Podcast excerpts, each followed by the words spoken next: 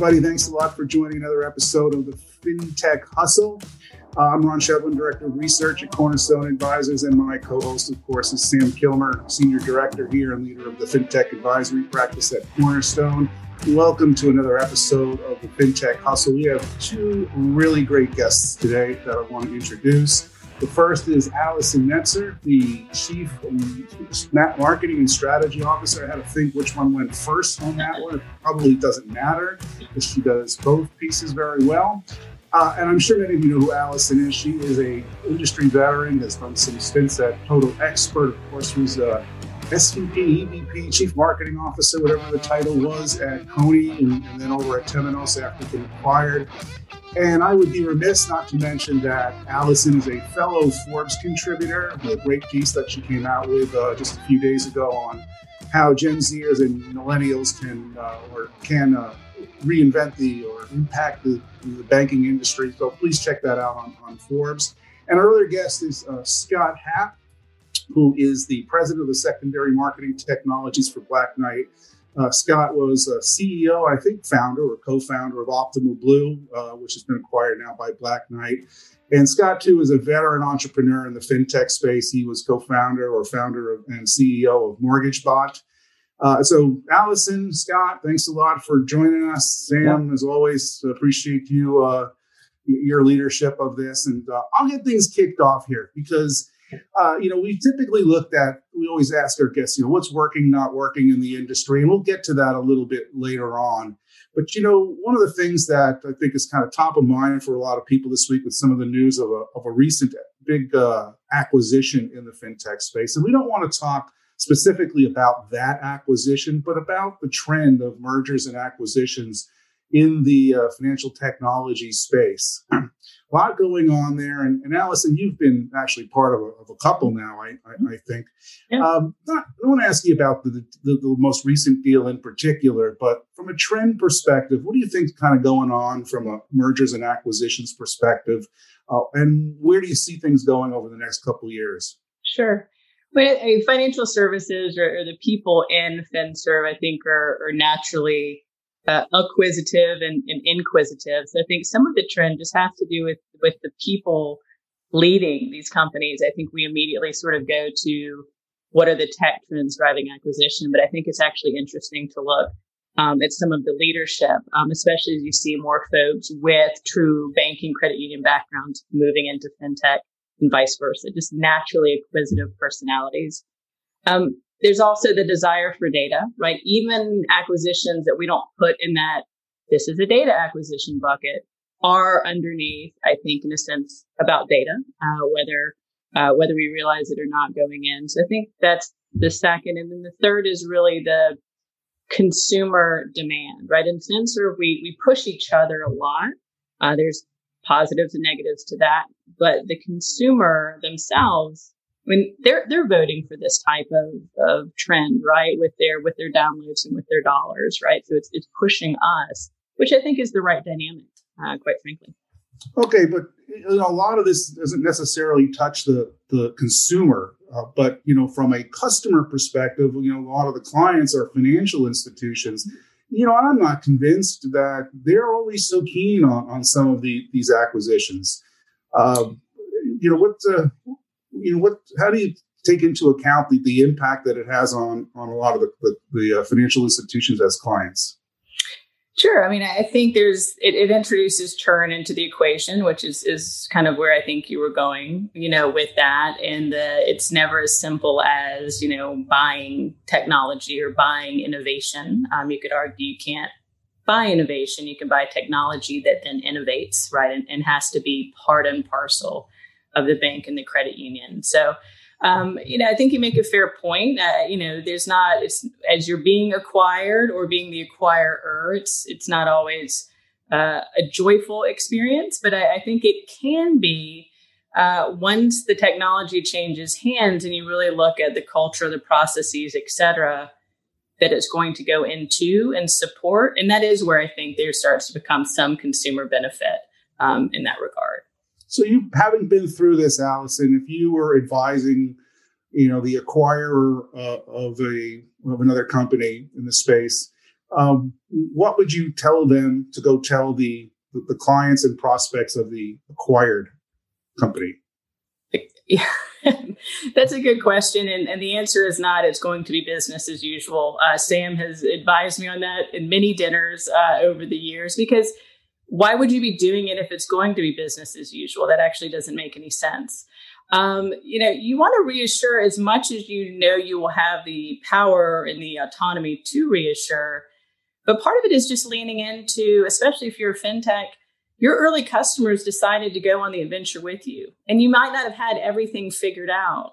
So rather than saying, Ron, it's business as usual, it's Ron, this is our next adventure together. We're taking this leap together and I'm not going to let you down, right? I'm going to break rocks for you just like, you know, just like I did for you when you, you know, purchased software before anybody else did. So I, I think kind of leaning into the the new adventure, new chapter, um, not it's going to be more of the same, nothing is going to change, um, is what I would advise.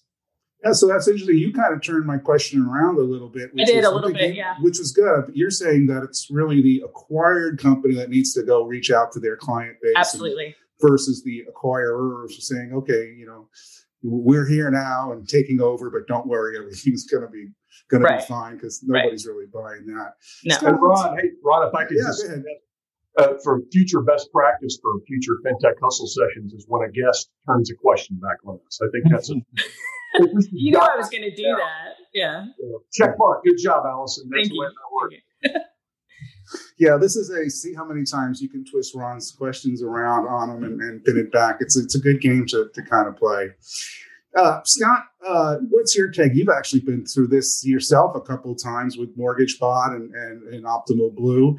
What, what, do you see as kind of the, the, the, trend in the space? And, you know, Allison mentioned data, and of course, that's very applicable to what, what you've been doing. So, what's your take on, on the trends and where you think things are going in the next couple of years?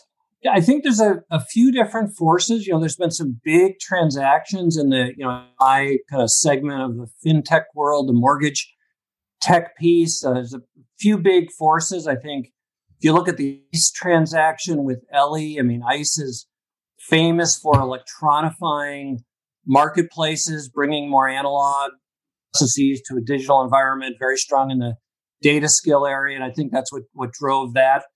That transaction was their belief that they could you know, help further electronify the, the mortgage process. You know, in the case of OB, sale to, to, to Black Knight. I, I, think, you know, in that case, you have a, a player that's really trying to bring an end, you know, kind of a really true end to end capability uh, to to the market in in the mortgage segment. So it's a bit of a different driver, you know, electronification, data being the ICE driver. I think Black Knight's more trying to do some some work around bringing a, a fully you know, from from from you know, the, the listing all the way to the, you know, to the the recapture of the loan, you know, ten years into the servicing, and uh, so I think we got a bit, bit bit different drivers. You know, in the first M and A transaction I was involved in when we sold uh, mortgage to a Canadian firm, and in that case, they they just wanted to plant their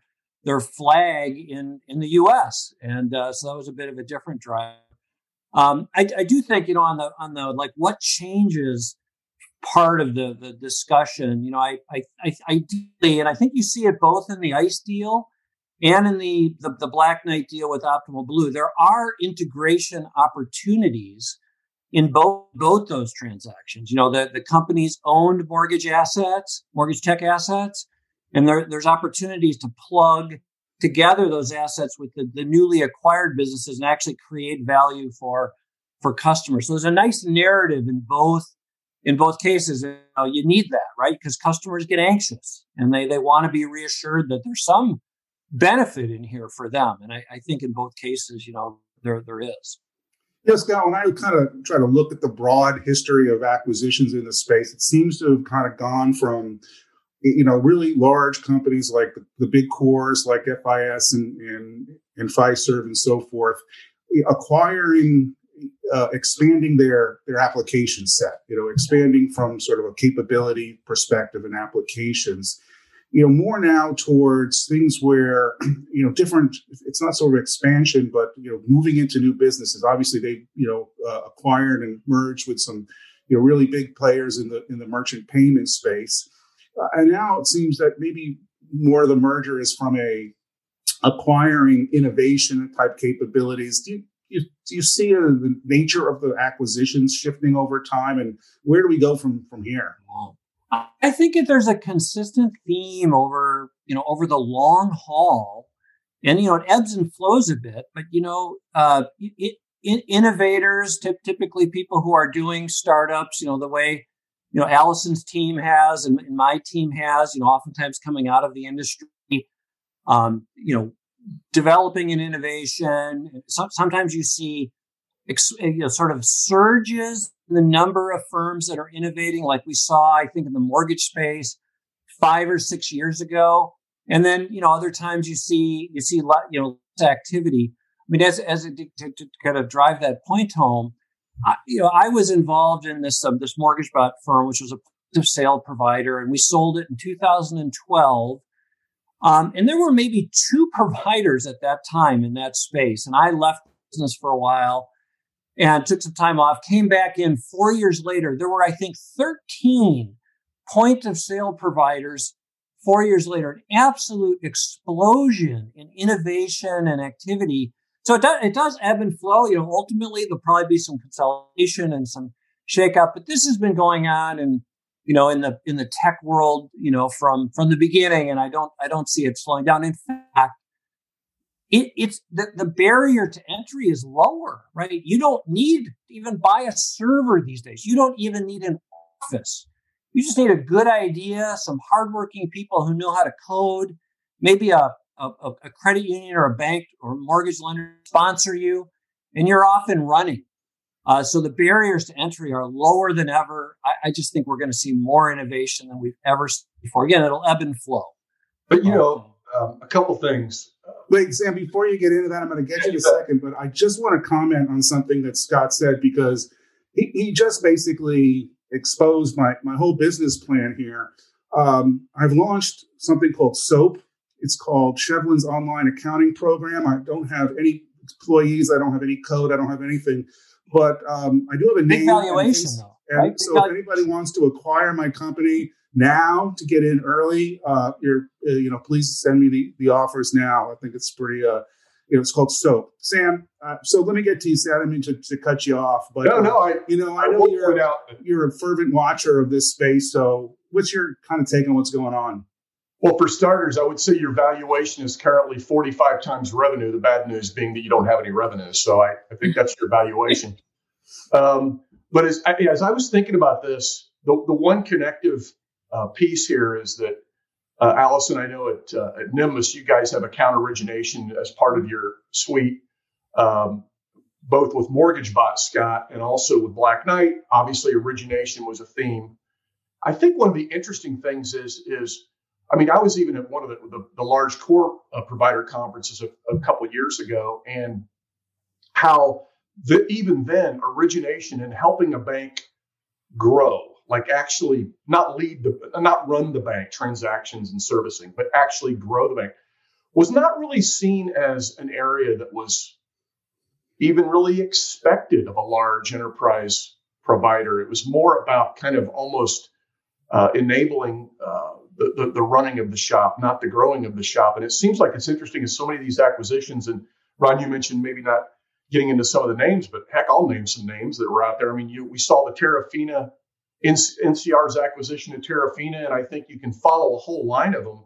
Meridian Link acquired a couple of different providers, you know, Carif, and then they acquired uh, re- more recently TCI, uh, FIS, Zenmonics. They have some origination capabilities. I, I, one connective thing I've seen that's kind of interesting is just the understanding of the sales process in bringing a client or customer member in credit union land into the fold as opposed to just processing them once they're in.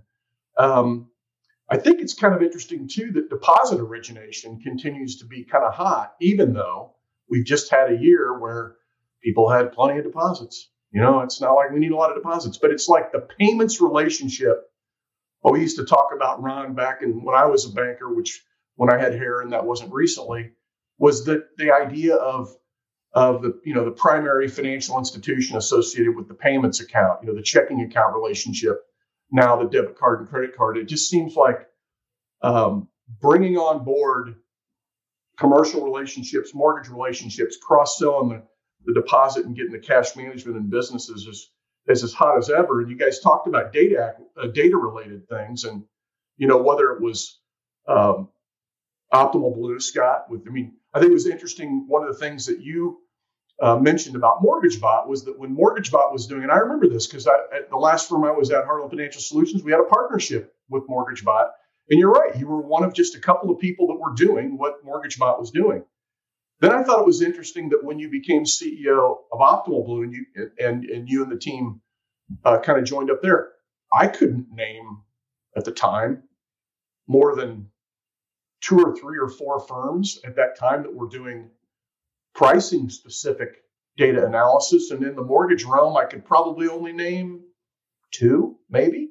So I think it's kind of interesting that these entrepreneurs, you know, whether the system has been there for a while in the industry, or you've you've launched it out of kind of whole cloth and and and and sheer force of nature and will, you're one of only a couple of players, and it's good to be one of only a couple yeah. of players in space. Yeah. You, you know, there's one other kind of interesting thing on the on the on the acquisition side. Data ties into data, um, and I you know maybe maybe you see this on the. I think sometimes we see this on the kind of the core banking side as well. But some of these businesses, you know, they're data businesses, they're SaaS businesses, but when you peel away the the layers of the onion, you realize that they're network. And those network businesses are the businesses that are so so powerful and and where you oftentimes get a very very dominant player because of the effect you know the network effects that occur. So Verafin of course we saw that you know the, the nasdaq acquisition of Verafin for incredible valuation and that's a you know that's a data business. It's a saas business but but but based on their model you know the more clients they have the more valuable that that data is. And the same is true you know, Ellie's a network and OB is a network.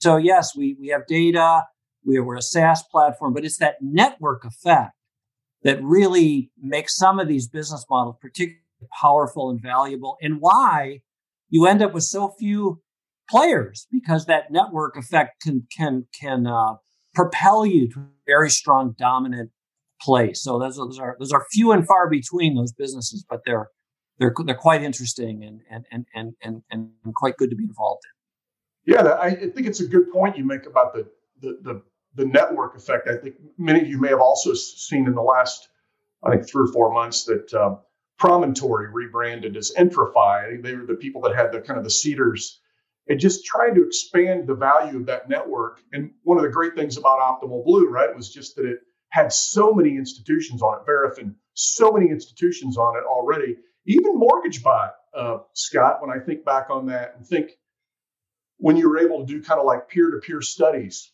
right? Because you exactly. had all that sitting all the benchmarking, right. right?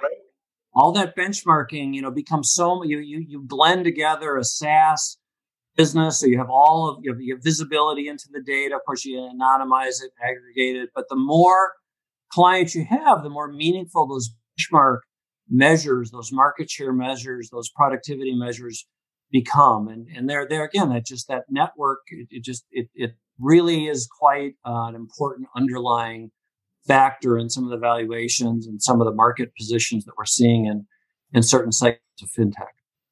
Very interesting. Well, maybe let's jump in, Ron. We'll jump into another topic. So we've, I think we've kind of kicked around the acquisition um, can a little bit. Maybe let's jump into another topic. At just something that we saw recently in the in the news. Um, was uh, Walmart announcing that they were uh, getting into a partnership with uh, Ribbit Capital, uh, relate you know Ribbit Capital uh, founders associated with uh, Robinhood as well as a firm, I believe. Um, looking back over that, and so Walmart wasn't real specific about what they're planning to do, other than just you know we want to get into fintech and financial services. Very vague. Very vague. What's that? They were very vague. Yeah. They were very, yeah, they were very vague. I don't know, Allison. Did, any thoughts on what these guys might? I mean, I know we're asking for kind of idle speculation here, but what the heck? It's called yeah, the yeah, I can, I can do idle speculation uh, all day. I think it's big because I don't I don't think Walmart knows yet, and I actually think I mean that's that's okay, right? I mean, going kind of we were talking about the data theme. I mean, retailers have always known the power of customer data, right? You could argue that that financial services out absent credit unions have sort of lagged in really understanding the importance of that, right? And not just seeing it as a homogenized set. So I think it, the the Walmart piece is interesting. You could kind of lump it in with this insert retail name here wants to be a bank. We should all be scared about this. I, I don't actually think they're interested, and, and Scott and I talked about this in the prep call. I don't think they're interested in banking. I think they're interested in bank data. I think that they are going to look at money movement, not not a banking relationship as as we sort of kind of know and, and strive for. So I, I think it's interesting, but it's one of these, you know, we kind of talk about the pace of the industry. It's it's nice that we're starting to see this fail fast slash fail succeed mentality. Like you don't necessarily have to know the end game. If you know the ingredients, you will be able to make something really, you know, really interesting from it. And it may work and it it may not, but that's that's one of the one of the interesting things I think about, you know, about the market. But but no, I think um they're in it for the data. Um, and you know they're certainly masters of, of utilizing that, but I don't think they're wanting to be a bank. I think that they're just wanting bank data. But hmm. Scott, I know you've got uh, you've got some insight here. Yeah, no, this this is just so interesting. You know, I mean, it's it definitely feels like you know history is repeating itself with the you know the the online banks or the the specialized uh, uh, you know the, the specialized um, you know internet based banks. Uh, you know, we saw this 20, 20, 21, 22 years ago. I just was thinking back. You know, Bank One is an old name. They launched Wingspan Bank. Uh, some of you may recall that Synovus had Point Path Bank. AAA uh, launched a virtual bank. Uh, Everbank was one of the first, working with Wilmington Savings Fund Society. And you know, I, I think it um, that that that experiment didn't didn't work out. And I, you know, I think there were the major major issue was uh, cost of acquisition was just too too high to make it work. And you know, maybe some someone will figure that out this time. Maybe Chime will figure that out. I, I totally agree with you. Walmart will do something much more nuanced than they attempted to do the last time they looked to get into banking. And I, I, I did share this, this story. I'll tell it here. You know, 20 years ago, they were looking to launch a virtual bank. They were looking for a mortgage platform. I went down the, the MortgageBot pitch. We were going to do their front end as well as their back end fulfillment. And um, I was I did I did marvel at the fact that they really were they really uh, walk the talk and didn't spend a penny on anything that wasn't absolutely necessary for the business or added value to the customer. And I recall buying a cup of coffee in their uh, in their lobby, waiting to see their vendor um, management people, and I actually had to pay three cents for the creamer that went into my coffee. So they were quite quite frugal, and I was really blown away by how true they were to their uh, to their to their uh, brand. But uh, they ended up not not really proceeding with that with that initiative. And now, 20 years later, a lot of these ideas are resurfacing. And I think this time, you know, 2.0 will be more nuanced, and um, you know, we'll see if someone can find find the recipe. It's certainly going to be interesting to to see it unfold. I, mean, I think timing. Oh, go ahead, Allison. And I think I mean timing is everything, right? I think we we assume we automatically assume first mover advantage, um, but there's you know there's advantages and disadvantages. And when you talk about you know digital or you know digital only virtual banks, um, having an online bank where you remove the teller is um, is not is not right is not the digital bank definition today, right? And so when we kind of talk about the, you know, the road being littered with these sort of failed digital banks, you know, what, what I would submit to Scott's point is that was that was 1.0, and I think we should all be grateful to the folks that led that charge, right? It was a huge unknown at the time. But the cost of acquisition is lower now. Uh, there is kind of a, I think, a call it a second mover advantage and really learning that it is it is not just about convenience it's you know digital is the default now. Uh, so just taking the teller out doesn't necessarily provide a value. Um, you do need to provide that. The data plays really really strongly into that you know as does you know as does the the branding. So it will be interesting to see what what walmart does but we are starting to see these like Scott said, these sort of second and third forays. Yeah. Which is not not a bad thing. It's not, I mean, we shouldn't, there should be no shame in trying something again with more information, with more knowledge, with more inspiration.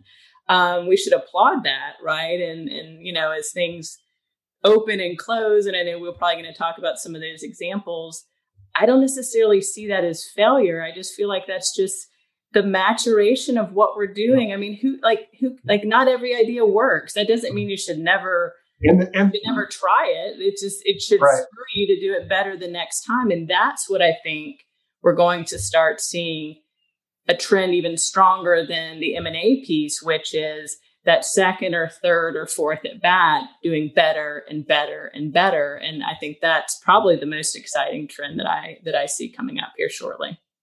Well, you know what? Maybe Walmart was ahead of their time on the pay for your creamer because we're all sitting here at home. And while I see that you all have comfy chairs in the background, we do all have to buy our own creamer. Yes, we do. And our chair. I mean, I bought this chair.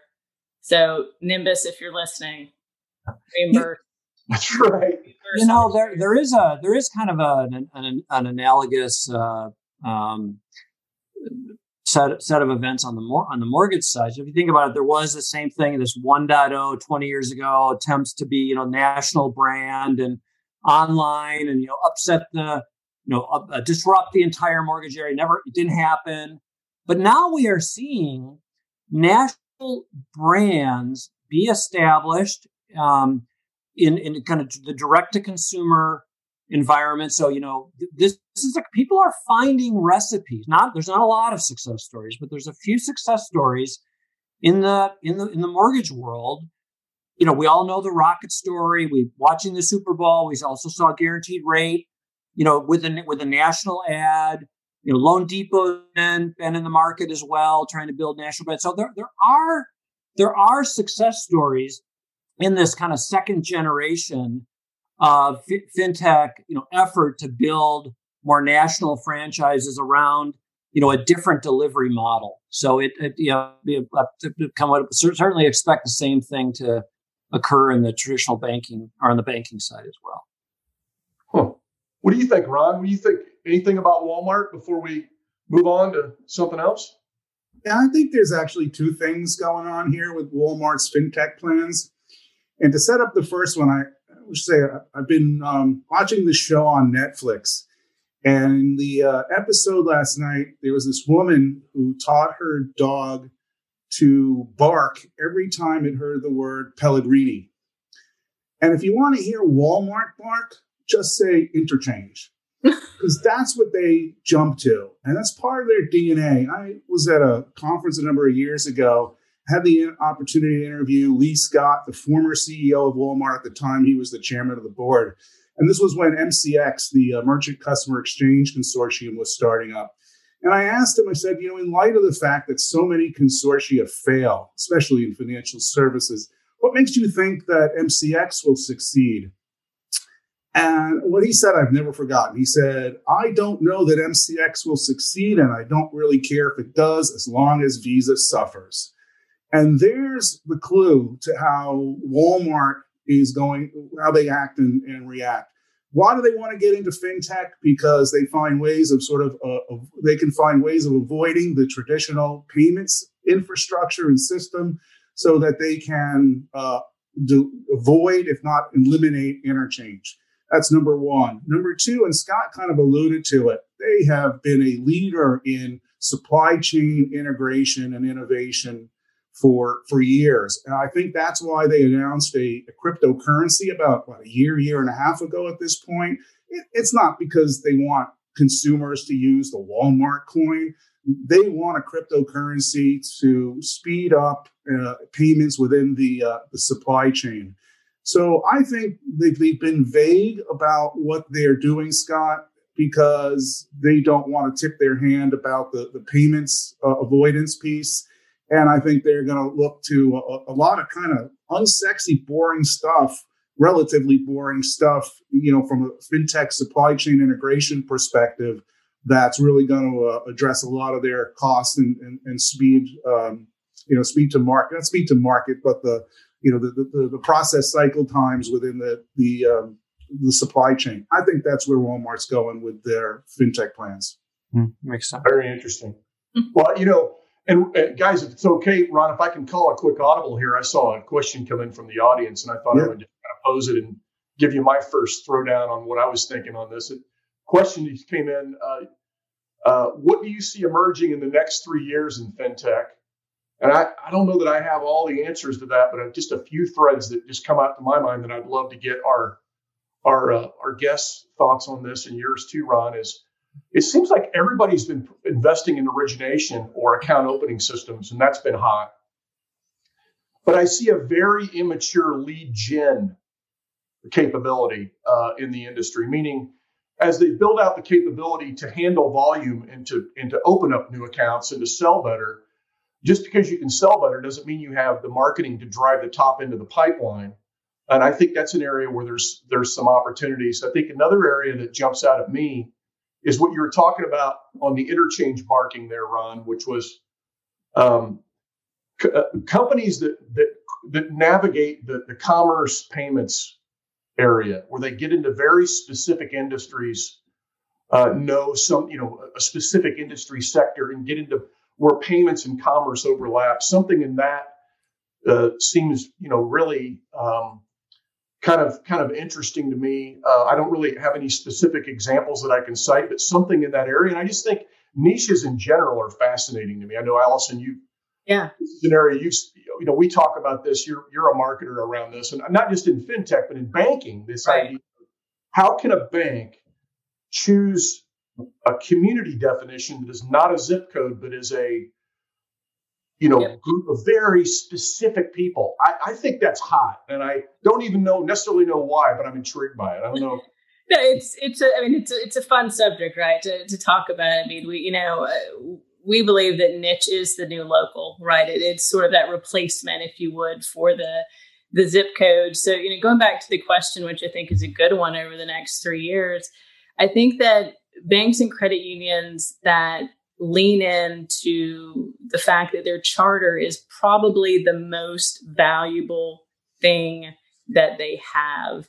You know, realizing that utilizing that i think is gonna is gonna kind of separate uh, the the pack in the next three years and you know clear bias i have a clear bias but i do believe and, and ron's probably going to jump in on this that that brand and marketing is is sort of the next frontier for banking. I mean, there's only so many ways to, to check your balance, right? There's only so many products that can do that for you.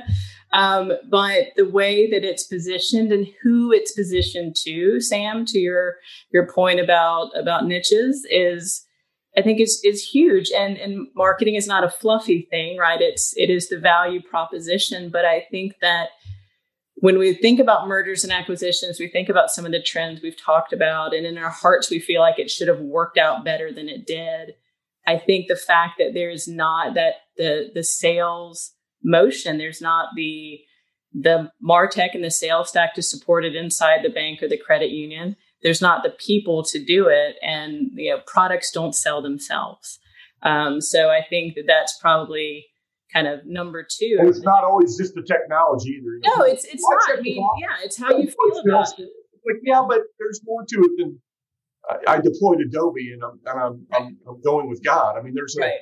there's a lot more to it that people. You're talking about. You kick this off talking about people, yeah. right? And yeah. there's a people element to that that's a big deal. Absolutely. We we tend to talk about kind of the move to digital and and uh, obviously that is happening and people aren't going to branches, but branch workers aren't the only people in a bank, right? We, we, we tend to think about like, well, all the people have disappeared. Well, no, that they're not going into the branches, but there are people that are tasked to sell the products of the bank or the credit union. You know, and, and that is an area that has not gone, has not matured at the pace that the technology has. And so that's when you're, you know, you can get ahead of your skis in the sales cycle when you don't have the product, but I don't know what the reverse of being ahead of your skis are, but if your if your product is here and your say I don't know what it is, and your sales motion is here, I, there's a gap, right? And that's that's a gap that's got to be covered for sure. I think you're behind your skis is technically off your skis. You're off you're your skis. Yeah. You're in the lodge knocking back a bourbon or something. But Scott, what do you? Scott, I think so too. Scott, what do you think? What's going to be emerging? Any any any wild wildcat? Uh, yeah, well, so it's a su- super interesting area. There there have been a, no, a number of firms. So you, you mentioned Total Expert, but there's a, there's just a whole bunch of firms that are doing work in in mortgage tech around customer relationship management, customer retention, customer outreach. So, you know, top of mind, Total Expert, Mortgage Coach, Jungo, Boomerang. I mean, there's a long list of these firms. They're all relatively small in scale. And but that work, that groundwork, that that foundational work's been being done over the last five years. But the business, the industry, has so, in such a boom period that you literally their, companies can't keep up with the business that they have. So I think we're going to enter a, a different cycle now, right? Rates are going to stabilize, maybe they'll tick up. And I, I think that all these investments these firms have made in customer retention and customer satisfaction, customer relationship management, building, it, th- th- those investments are going to pay off. Firms are going to want to put much more energy into maintaining those relationships. And mortgage world, you know, it's a lot about data and, un- and being really quick to market when there's a refi opportunity, for example. And I think most lenders would say they're not nearly as good at that as they want to be. And they'll need to be better at it. They'll need to be much more analytical, much data driven. So I think I think it's going to be a very exciting, you know, say in the next five years, there's a lot of these customer relationship management, retention capabilities get deployed deeply into these organizations. It's, it's, it's going to not only mean putting the tech in, but then you put the, the organization in around the tech to kind of make it live and real and living and part of the company. So I, I think that I think you hit on the right area for you know for you know uh, kind of the, the again the innovations there now it's got to be implemented deeply and thoroughly in the in the mortgage industry and that's going to happen. That's great. Ron what do you think? You know it, if you look back over the past three five six years or so of fintech i think a lot of what has emerged has been very front end oriented very user interface user experience oriented. And i think we're moving into a next phase of the fintech development uh, which is much less sexy, much less um, consumer or user focused, and much more about the infrastructure. And I think maybe that's what Scott's alluding to when he talks deeper. But it's not just deeper within the banks and, and credit unions; it's deeper within even the from the, the fintech provider the, the technology provider perspective you know we've already seen bank as a service but there's feels very surface almost i mean there's so much more room to go in terms of you know, lending as a service, card issuing as a service, uh, brokerage or other financial infrastructure. I think we're kind of moving from bank as a service to fintech as a service.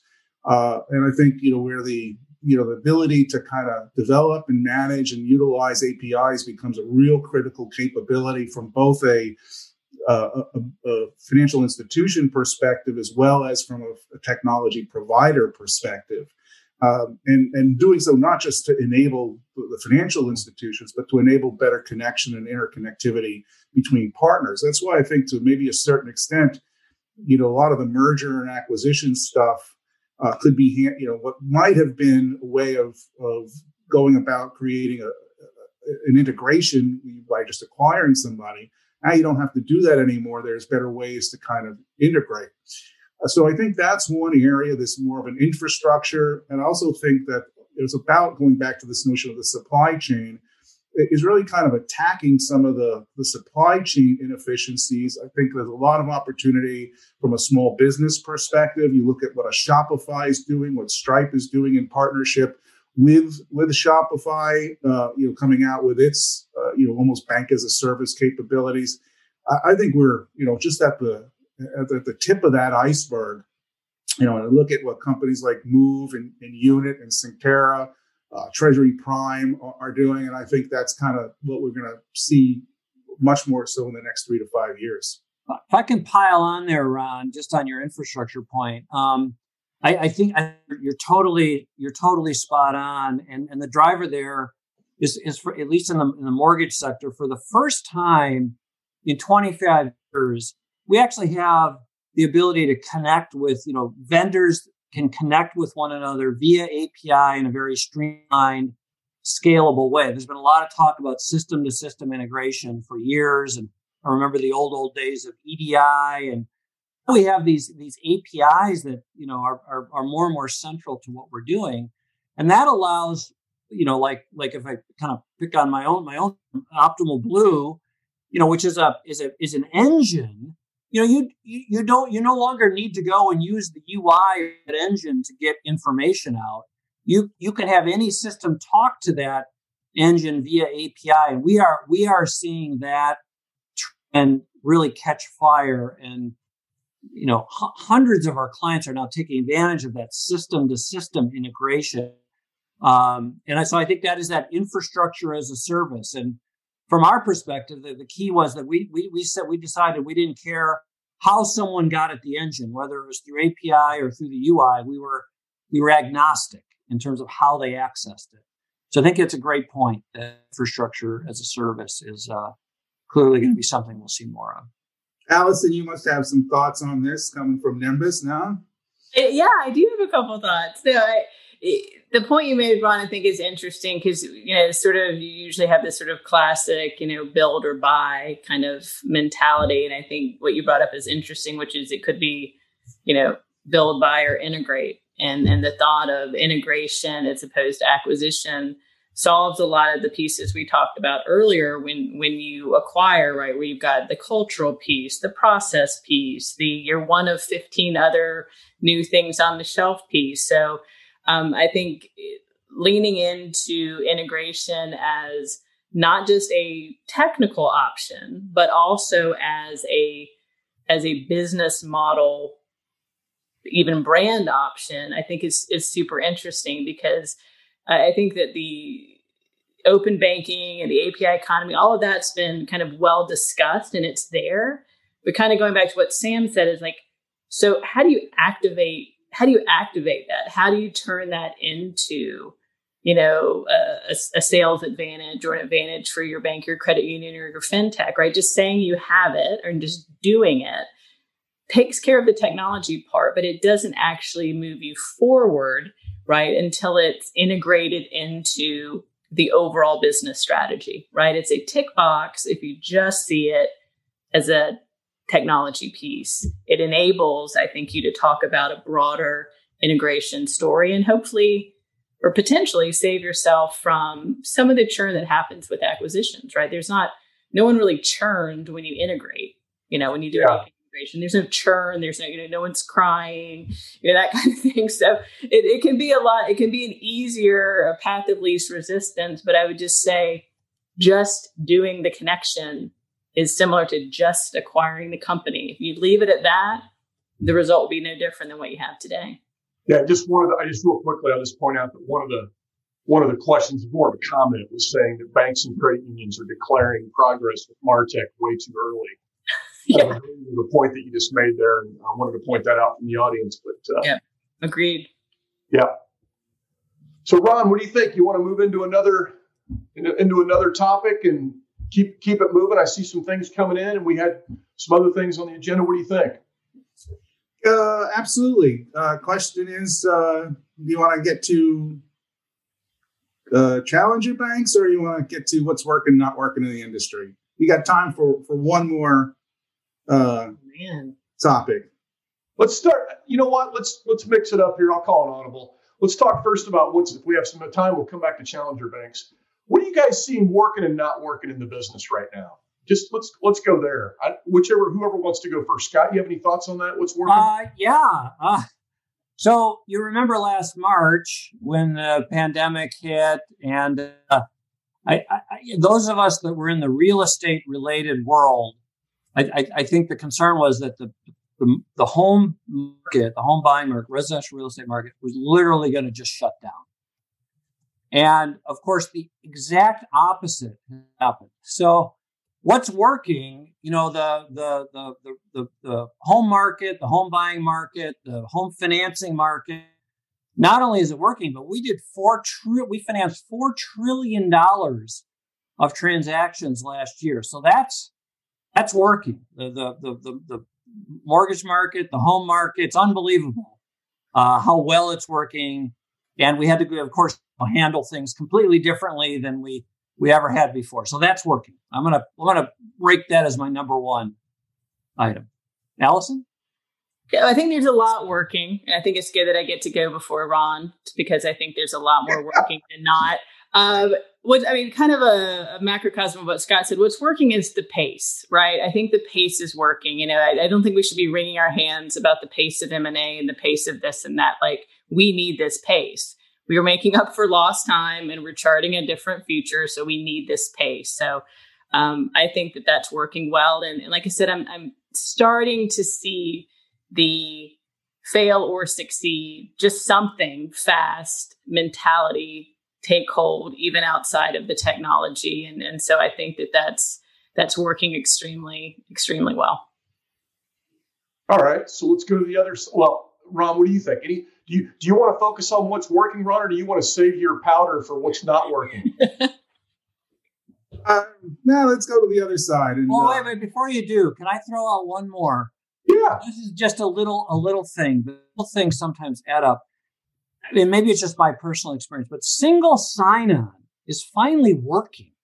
Just in terms of, you know, my, my own, you know, daily life with all the different portals and systems that I have to use and just being able to go sign on to everything one time. And I know this is not, I don't know how widespread it is, but I feel, and of course it's, you know, it's, it's the big tech players that enabled this like Microsoft, but that's a huge time saver when you get it to working. I know it's just a little. Is it is, is single sign on working for you? Yeah, no, absolutely. I think uh, single sign on and, and, and there are lots of little things to your point. I don't know if that's just, you know, that we're all working from home and, and noticing it more, but there there are so many little efficiencies in the process, right? We talked about supply chain process. I think there's there's there's improvements just in the overall workflow. Single sign on is one, and there's a couple mm-hmm. others I can think of. But yeah, I mean, little little mm-hmm. time savers like that. I think yeah, you got to take the wins, big and yeah. small. That's so. up. All right. Well, thank you. Just had to throw that out there. so, Sam, before you move on to the what's not working, I, I will throw out one comment about what's working, and, and oh. it's not a specific point, but something more general. I think there's a overstatement on the part of a lot of fintechs that come into the market, like you know, the, the, the direct to consumer fintech startups who like to position everything they do as a you know the, the world of financial services and banking is broken and we're going to come in and fix it. And reality is is that's that's not the case. We've seen so many challenger banks like Monzo and N26 try to come into the U.S uh, you know, with the when I've interviewed them, they're you know asking, well, what's you know wrong? What's good? You know, why you you see U.S. as this market? Well, you know, the traditional banking, you know, mobile banking is, is so broken and it's a terrible user experience. And reality is it, it isn't terrible, and there's you know fairly high satisfaction. JD Power, I think a couple years ago, actually showed that you know the big banks had now lar- uh, higher satisfaction than the mid-sized banks and credit unions. And that's not a knock on the mid-sized and credit unions. It just shows that there's, you know, you can come back from being the big bad evil providers. So this, I think we're overplaying, or, or some of the fintech entrepreneurs are overplaying the the broken aspect. Where you know, for the most part, from the consumer perspective, you know, things are actually not so bad. I would agree. I think in some cases they're they're uh, solutions looking for problems as opposed to to actually addressing. And it's not saying you know it's it's perfect, but I would agree. And and progress can only be made and sustained if you acknowledge the progress that you're making. And I think there's a lot of great momentum out there right now. And I, I would agree. I think some of this is sort of some of it's self-imposed because I think we're all really hard on ourselves and we're wanting to to do the right thing and, and get to to perfect. But um, there's a lot of progress, you know, a lot of progress before you get to perfection. So I, I would agree. So yeah, Sam, we've just got a few more minutes, and yeah. so we really need to go to the what's not working because if I start that off, we'll be here for another hour and a half. So we should. I have one. I just have one. Yeah, just one thing, and then we'll let you know, Ron can take the next. Here's one thing, and I've always had a problem with this: is is the risk model in in in fintech, right? So we beat up the banks and credit unions for not being innovative, but at the same time, we expect them to carry the entire financial and brand risk anytime they want to do something. And that's just, you know, as an outsider coming in, that's always struck me as strange for a bank or a credit union to accept that kind of risk. And so to me, it's it's no wonder that in some cases, you know, feet get dragged because I just think that is a strange, strange model um, that just doesn't it doesn't work. It doesn't work for anyone. doesn't have the vendors not accountable. Um, it's just a strange model. So that's that's my one one thing that's not working. Um, so I'll, I'll toss one out, and it's it's more kind of mortgage industry specific. But um, you know, if, if you are runners, you know, if you're running and you have a a tailwind, you know, and that tailwind just you know goes on and on and on and on, you start to think maybe you're a little. At first, you realize it's a you know it's a it's a tailwind, and then at some point you just think, well, I'm a, a better runner. I really I really am. And I think what the market has been strong for so long that I, I think, I think it could breed confidence. And I think there's probably the same thing happening in, in the stock market and in, in Dogecoin, uh, and other, other items. Uh, there, there's a risk here that this, this, uh, you know, the, the me- memory fades and, and, and people, people to interpret the amazing uh, business as you know being you know less a function of uh, wonderful environment and trends and low rate environment, more a function of of uh, of uh, you know s- skill and and strategy. And you know there's, there's undoubtedly both, but I, I do think we run we run the risk of of uh, of being overconfident as a as an industry, and people are I think well, well advised to to try and keep that in check best best they can. Yeah, I, I, would say one area that I don't think is working well um, from all of our client engagements. We, we, we talk to banks and credit unions out there, but also I would also just say industry providers in fintech as well. And that is when you get beyond the tried and true use cases of data, fraud detection, credit decisions, maybe reduce some costs. Uh, what I find is that most people are interested in using data to grow the bank or to grow the fintech. And yet, I think uh, more often than not, whenever we ask for use cases or what are you trying to, you know, give me three examples of how you're trying to to grow the bank using data. It's hamana, hamana, hamana, hamana. It's it's it's either there's nothing there or it's not specific enough. Um, I just I would just suggest that anybody that's anybody that's either using data to solve a problem around growth, meaning basically we're talking back to the Martech example, Allison. Mm-hmm. It, this is a little bit Martech, but it doesn't have to only be Martech, right? But the point is, is that using data to grow the bank. What are three examples that your bank? What are three problems your bank is trying to solve? Then we'll go talk about technology and what we throw at it. But what are the three problems? just articulating those crisply for anyone, board of directors, employees. You know, vet, good to have a vested team that's really motivated and very crystal clear, right? I think it's interesting about something like an Optimal Blue is it was very specific around pricing, right? Whenever you're very specific in what you're doing, I think it's easier to do that. But I think if you're kind of broader, it just gets a little bit more nebulous. And I find that people are kind of struggling with that a little bit. Um, so that's my take on some things that aren't working. Hey, so Sam, we're about five minutes, four minutes at the top of the hour, and I want to make sure that we keep to this uh, and let everybody go to the meetings or wherever they got at the top of the hour. So I will skip sharing uh, mine, what's not working. I just say I think I agree with Allison on, on hers. Uh, I do want to make just a uh, quick announcement that um, uh, for the next uh, FinTech Hustle, we are going to rename it to Hamana Hamana Hamana is going to be the new name of uh, of the uh, of the podcast. Get Joe. Uh, Sam, uh, on behalf of Sam and rest of Cornerstone, Allison Netzer, Scott Happel, want to thank both of you for for taking some time out of your day to to join us and, and, and share your thoughts and opinions on what's going on. uh, in the world of fintech and fintech hustle. And everybody, uh, thanks a lot for joining. We look forward to uh, seeing you at the next episode of the fintech hustle. Thanks a lot. Bye now. Thank you. Bye bye.